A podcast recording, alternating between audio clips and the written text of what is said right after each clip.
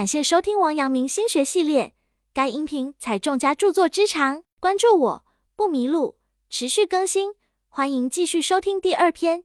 该篇具体讲解王阳明心学内容，有圣贤古训，又有当代意义和举例，一定要认真听讲或者重复去听，并充分结合自身经历和感受，这样才能够更好的领悟心学智慧。王阳明曰：心即理，没有私心就是合于理，不合于理。就是存有私心，如果把心和理分开来讲，大概也不妥当。王阳明在回复顾东桥的来信时说：“诚是心的本体，恢复心的本体就是思成的功夫。心的本体就是最本真，不矫揉造作，不过分修饰，就是永远保持初心，不受外界环境影响，光明磊落，坦白纯洁，永远常心。初心是这个世界的原始本色，没有一点功利色彩，就像花儿的绽放。”树枝的摇曳，风的低鸣，蟋蟀的清唱，他们听听内心的召唤，是本性使然，没有特别的理由。诗人李白云：“清水出芙蓉，天然去雕饰。”如果一个人去除了私心，还生活本来面目，不刻意追求什么，他就能像李白诗中那朵出水的芙蓉一样，美丽洁白而无瑕。王阳明主张心就是理，二者本来就是一体的，除去人的私心，就是符合天理。对于这一点，人们很难认识到，或者即使认识了，也很难从心底接受，以至于总是执着于自己的一腔信念，却不知这个想法已经错了。这种自以为是的聪明，反而会成为算不清的糊涂账。倒不如像王阳明说的，去除杂质，于单纯中得正道。聪明是一种先天的东西，人们总是羡慕聪明人的智商。殊不知，这种表面的光芒不一定能令聪明人成功。在现实中，也确实存在着众多一事无成的聪明人。聪明这种天斩，犹如水一样，可以载舟，也可以覆舟。苏轼在其《喜儿》一诗中这样写道：“人皆养则望聪明，我辈聪明误一生。唯愿孩儿愚且鲁，无灾无难到公卿。”苏轼对于自己一生因聪明而受的苦，真是刻骨铭心，以至于希望自己的儿子愚蠢一点，躲避各种灾难。聪明本是天生禀赋，但机关算尽却是人的痛苦之源。这正是聪明人苏学士对后来人的忠告。才智也有困窘的时候，神灵也有考虑不到的地方。正所谓难得糊涂，聪明难，糊涂难。由聪明而转入糊涂更难。摒弃小聪明，方才显示大智慧；除去矫饰的善行，方能使自己真正回到自然的善性。一个人若在机巧之路上迷途不返，就只会越走越远，就像追赶自己的影子。自己跑得越快，影子也跑得越快，永远没有追到的一天。因此，一个人若想拥有幸福快乐的人生，必须去除机巧之心，用难得糊涂的心态和真正的大智慧去面对生活中的点滴。众所周知，在音乐的世界中，技巧很重要，但并不是最重要的。过多的花哨技巧只会减弱情感的表达。人生也是如此，人人都玩弄聪明才智，只会让世界繁杂凌乱，绝生气质。才能朴实安然的生活。我们存在于这个世界上，虽然由于各种各样的因素不能完全去除机心，但也要尽量减少机心。去除了机心，人就能保持内心的宁静，就能显现出天真烂漫的情怀来。王阳明曰：“亦不信，即非信也。”从古至今，诚信都是衡量人品的重要标尺。信是一个人的立身处世之本。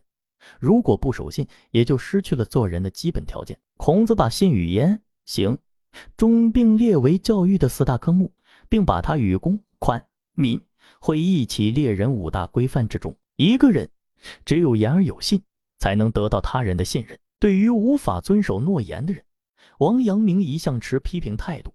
他认为与人交往时，事先就揣着怀疑的态度，臆想别人不相信自己，其实这就是不诚信的表现。只有淳朴、怀真情、讲真话。守信用的人才值得认同和欣赏。这种人本性中最重要的便是真子，是至诚之人真实的写照。诚信是一个人安身立命的基本准则，是与人交往的前提要求。唯有遵守对他人的承诺，他人才会将心交于你，并且团结在你的周围，给予你存世的支撑。倘若你历来以违背誓言为生活的基本准则，这位小便宜处处失信于人，不但会失去朋友。还会失去你所得到的一切，令自己变得孤立无援。周幽王三年，包国的奴隶主包硕试图平息周包之间的战争，将貌美非凡的褒姒献给了周幽王。史书上记载，褒姒目秀眉清，唇红齿白，发挽乌云，指排萧玉，有如花如月之容，倾国倾城之貌。幽王昏庸又荒淫无度，明眸皓齿的褒姒进宫以后，自然集万千宠爱于一身。幽王立她为妃，可那褒姒却因不习惯皇宫中生活，且念养父被太子依旧所杀，心中忧恨，平时很少露出笑容。偶有异笑，刘盼生会，幽王便心中甚喜。为了博得美人一笑，幽王于是下诏天下，有褒姒一笑者，赏千金。后来朝中的大奸臣国士傅便献出烽火戏诸侯的主意，幽王决意一试，遂命点燃烽火。那时候从边疆到国都，每隔一定距离修一个高土台，当有外地侵犯的时候，日夜驻守在烽火台的兵士便点燃烽火，一路传递下去。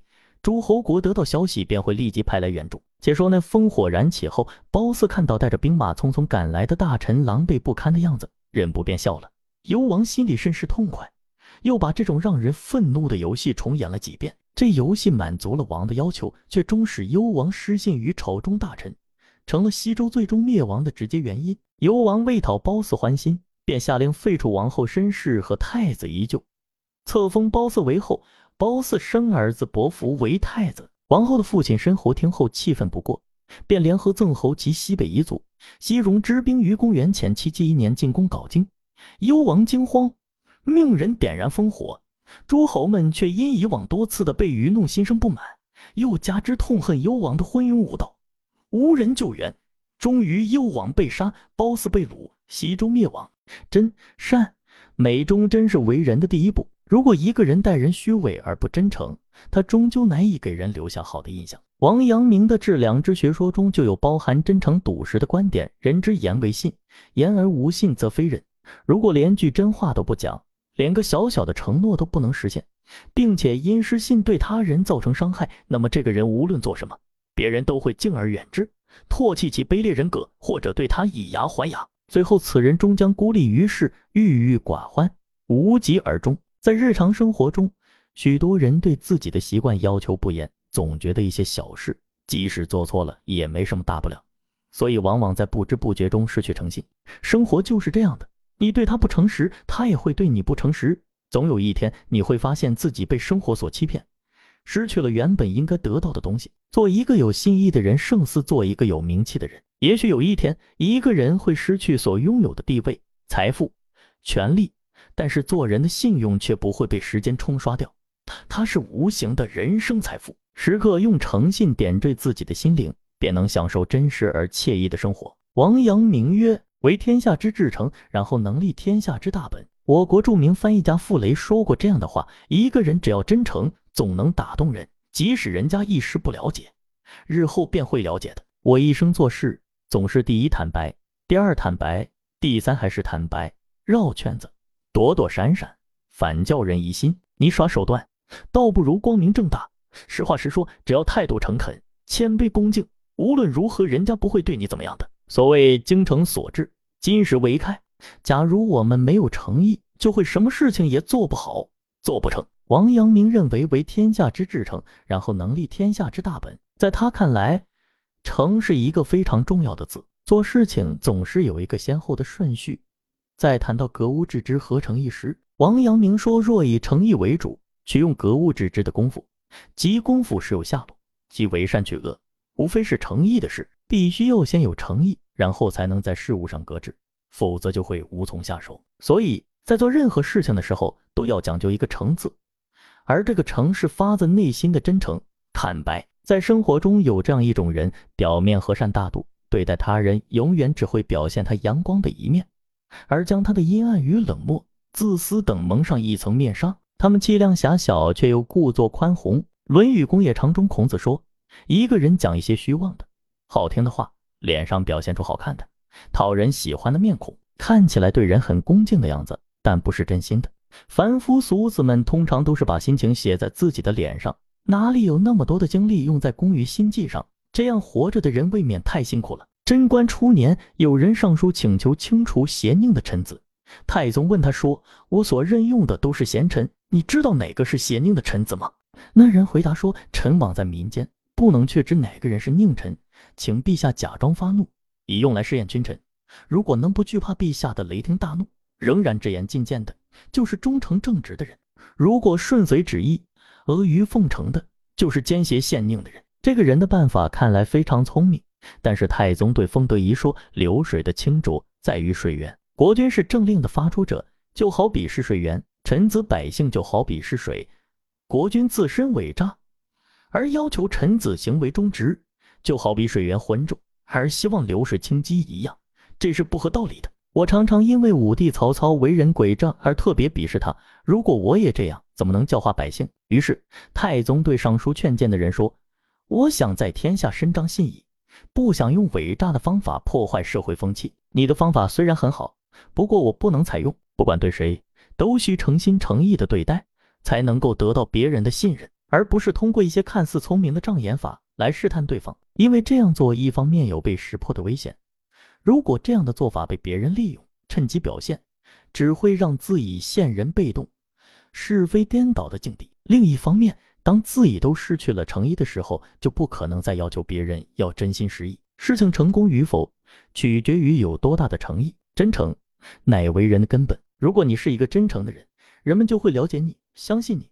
不论在什么情况下，人们都知道你不会掩饰，不会推脱，都知道你说的是实话，都乐于同你接近，因此也就容易获得好人缘。以诚待人处事，能够架起信任的桥梁，能够消除猜疑、戒备的心理。能够成大事，立大本。本章结束，感谢收听王阳明心学系列。该音频采众家著作之长，关注我不迷路，持续更新，欢迎继续收听第四章。